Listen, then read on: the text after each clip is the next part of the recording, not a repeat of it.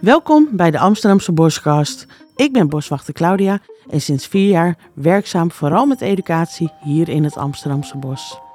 In de Amsterdamse Boskast nemen we je mee naar ons bos. We luisteren naar de geluiden en vertellen je de verhalen van het bos. Wat maakt ze mee en wat gebeurt er verder in de natuur, zo dicht bij huis en een grote stad?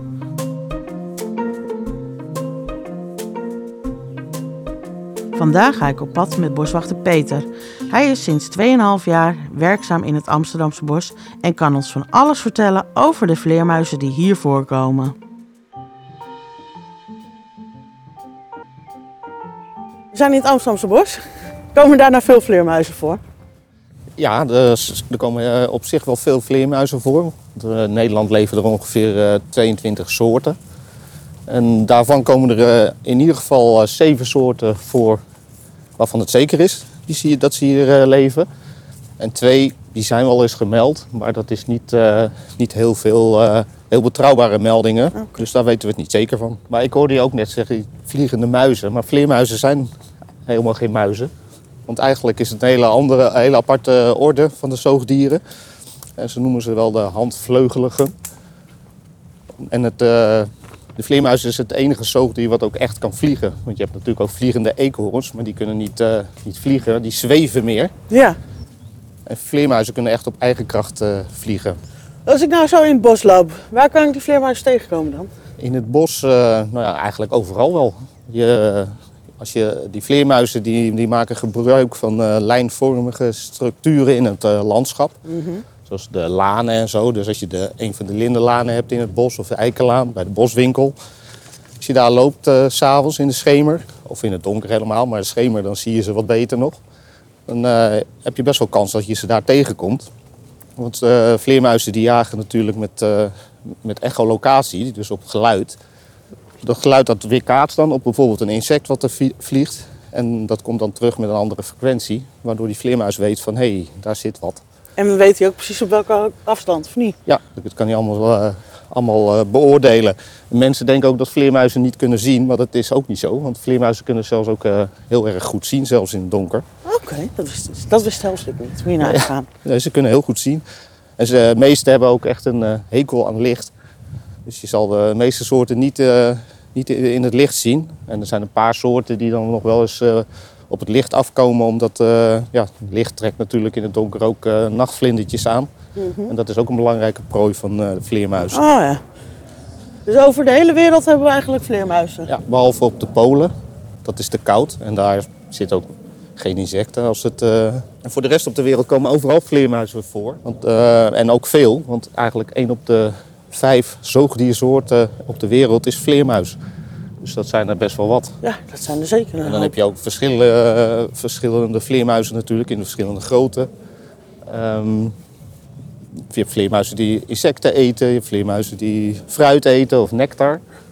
En eh, omdat ze zoveel verschillende prooien hebben, hebben ze ook eh, een verschillend nut voor de rest van de natuur.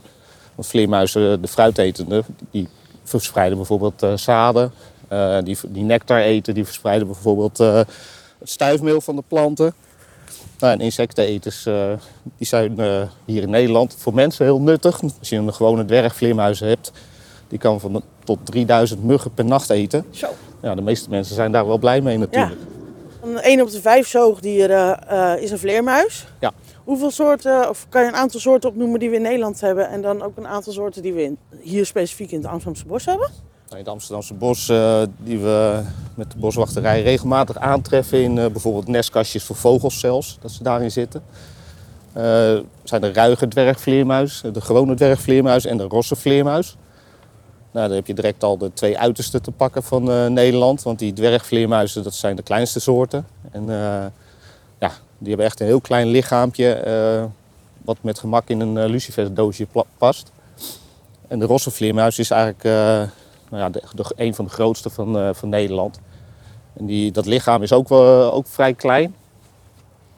Maar, eh, als, maar zijn spanwijdte kan tot 40 centimeter zijn. Dus Zo. dat is nog het beste, beste vleermuis om te zien als die vliegt. Ja, dat snap ik. Watervleermuis eh, heb- hebben we hier eh, vliegen en meer vleermuis, maar die, die gebruiken het gebied eh, om te fourageren, te jagen. Dus die zie je dan ook wel eh, boven het water eh, vliegen. Want die, vliegen, vlie- die jagen voornamelijk boven het water.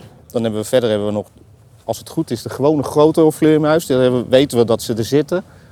Omdat we ook eh, onderzoeken met eh, beddetectoren eh, welke vleermuizen hier eh, leven. En dan, eh, als je die geluiden analyseert, dan komt dat er wel uit. Alleen, ik moet eerlijk zeggen dat ik ze nog nooit in het echt gezien heb hier. En die hebben dan ook hele grote oren? Of? Ja, die hebben zeker grote oren.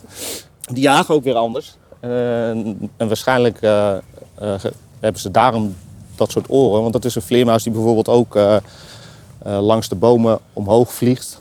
eh, zeg maar gewoon verticaal.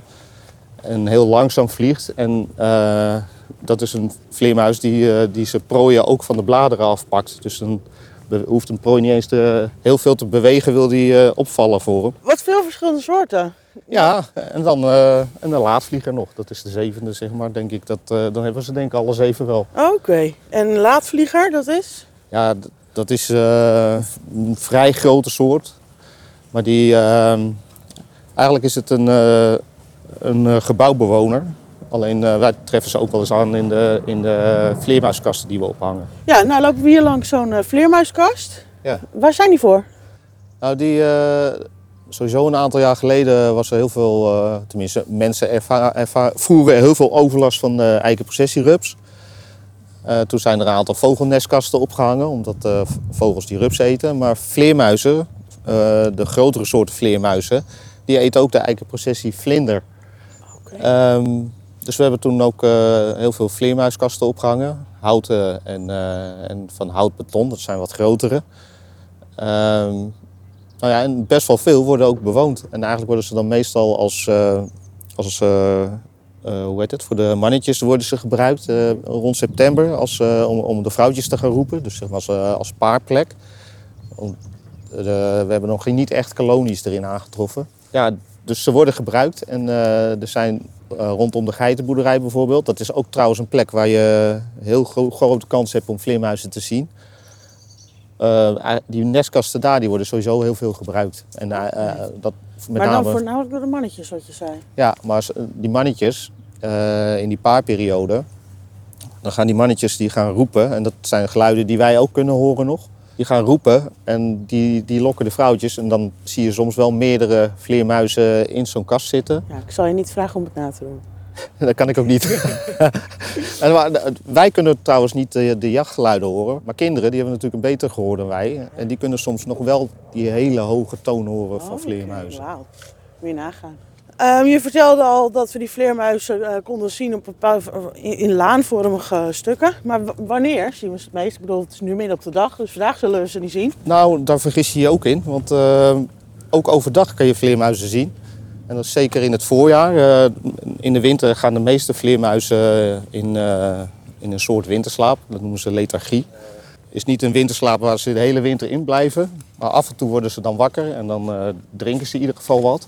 Als de temperatuur goed is, meestal nou, rond, eh, nou, ja, boven de 10 graden, dan eh, gaan sommige vleermuizen toch ook al eens op uit, eh, s s'nachts, maar ook overdag, om, eh, om toch nog wat te eten te zoeken. Oké. We hadden zelf een keertje die, eh, zo- een gewone dwergvleermuis eh, die overdag vloog in ergens begin mei of zo, Ja, eind april. En die, eh, dan zie je ook dat die vleermuis, als die uit die winterslaap komt, dan kan die zichzelf ook weer opwarmen. Want dat is ook speciaal aan een vleermuis. Een vleermuis is een zoogdier die zijn eigen temper- lichaamstemperatuur kan regelen. En dat opwarmen doet hij dan door in, heel erg te gaan trillen. Dan wordt die spieren warm en daarna gaat hij vliegen. En maakt hij daarna ook wel weer gebruik van de zon overdag. Maar goed, dat is de ruige, of nee, de gewone dwergvleermuis, die, die zie je dan overdag wel. En de rosse vleermuis bijvoorbeeld, die gaat nou, ongeveer een uur voor eh, zonsondergang, vliegt hij al uit. Dus als je weet waar, de, waar een kolonie zit, dan zou je daar kunnen kijken en dan, eh, Moet je dus- dan moet je ze zien. Ja. Ja, voor de rest is het eh, schemer eigenlijk het beste tijd. Meestal is het daarna te donker. Ja. Dan kun je het eigenlijk niet meer zien. En dan eh, zijn ze al uitgevlogen. Want dat is de beste, beste manier om ze te zien, als ze uitvliegen. En anders dan heb je, moet je geluk hebben eigenlijk. Maar ook thuis kan je vleermuizen zien als je in je tuin zit of op je balkon. Vleermuizen die, die verblijven ook graag eh, tussen de spouw in de spouwmuren. Ja, dat is een ideale plek voor, eh, voor eh, vleermuizen die in gebouwen leven. En dat is eigenlijk ook direct eh, de reden waarom als je wil isoleren bijvoorbeeld... dat eh, eerst een onderzoek gedaan wordt, ecologisch onderzoek... of vleermuizen in de muur zitten. Anders moet je daar rekening mee houden. Ja, misschien een stomme vraag van mij, maar zijn die dan gevaarlijk, die vleermuizen? Nee, maar eigenlijk geldt net als voor andere dieren... dat je gewoon beter niet met blote handen ze kan pakken als je eh, een vleermuis aantreft. Zowel dood als levend niet. Ehm, het gebeurt natuurlijk wel eens, die verhalen hoor je wel eens, dat uh, vleermuizen toch in een huis terechtkomen. Het beste wat je kan doen is je raam of uh, buitendeur openzetten en uh, vliegen ze er wel weer uit. Er zijn wel vleermuizen die hondsdolheid met zich mee kunnen dragen. Ehm, ja, maar goed, als jij niet gebeten wordt door een vleermuis, dan, dan zou je er ook geen last van hebben. En vleermuizen vallen je nooit vanzelf aan. Kijk, Dan moeten ze eerst uh, moet je ze vastpakken en dan uh, zullen ze je gaan bijten. nou dat is goed om te weten. Maar uh, nee, ze zijn niet gevaarlijk. Ze hebben, kijk met corona, die verhalen gaan dan ook natuurlijk dat het virus afkomstig is van, van vleermuizen. Vleermuizen hebben een heel ander afweersysteem dan wij. Mhm. Want als wij een virus hebben, dan krijgen we koorts en dan worden we ziek. Ja. En zo vecht ons licha- lichaam tegen dat virus. Mhm. Maar eigenlijk dat eh, lichaam van eh, vleermuizen, ehm, die kan heel veel virussen zeg maar, omarmen. Dus die zijn een soort van Draag. virusopslag, zou ik maar zeggen. Eh, maar die worden er zelf niet ziek van. Oh, ja. En, dus, en vaak is het dan ook nog eens met virussen zo dat ze dan... eh vleermuis die is eigenlijk vaak dan een tussenstation. Dat is wel een leuk weetje. Heb je verder nog eh, leuke vleermuisweetjes? Vleermuizen zijn sowieso super interessant. Nou ja, weet je, wat ik net al zei, mensen die zien vleermuizen eh, vaak als een gevaarlijk dier of een eng dier. En dat komt ook omdat eh, ze vrij onbekend zijn natuurlijk, want er zijn er wel heel veel, maar je ziet ze eigenlijk nooit. Eh, maar ja, als wij geen vleermuizen, als die er niet zouden zijn, dan zou bijvoorbeeld een tequila-liefhebber, die zou ook geen tequila hebben. Want die vleermuis, die, die tequila wordt gemaakt van agave en dat wordt bestoven door een vleermuis. Serieus? Ja. dus dan, weten. ja. Ja. En eh, mango's ook, die, worden, de, die mangobomen, die worden ook bestoven door vleermuizen. Oh, nou, dat wordt toevallig nog in mijn yoghurt zitten vanmiddag. Dan weet je in ieder geval dat... eh, Dat daar dus een vleermuis aan bijgedragen heeft. waarschijnlijk, ja, waarschijnlijk. Hij is niet de enige natuurlijk, maar ik had het net al gezegd over die vleermuizen, dat die ook in je, in je huis misschien wel zitten. Ze hebben wel eens eh, onderzoek ernaar gedaan en toen kwam eruit dat er een schatting is dat er ongeveer 40 vleermuizen in een gemiddelde woonwijk leven.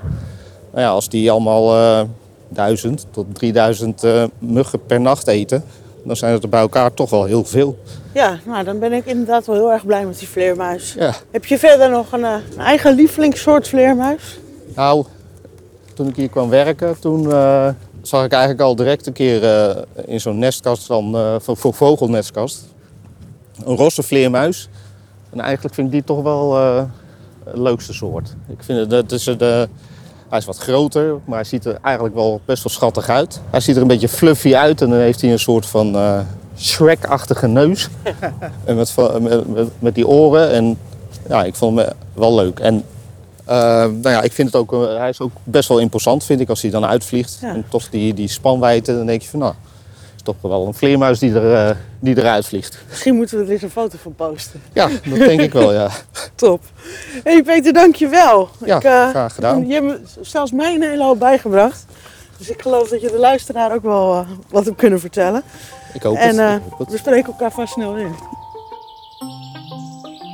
Bedankt voor het luisteren naar de Amsterdamse Boskast. Heb je nou nog een vraag over het Amsterdamse bos? Dan kan je deze vraag stellen via de Boswinkelmail. deboswinkel.amsterdam.nl Vermeld wel even in de titel Boskast. Dan weten we dat de vraag van jou is. En wie weet behandelen we hem in de volgende Amsterdamse Boskast.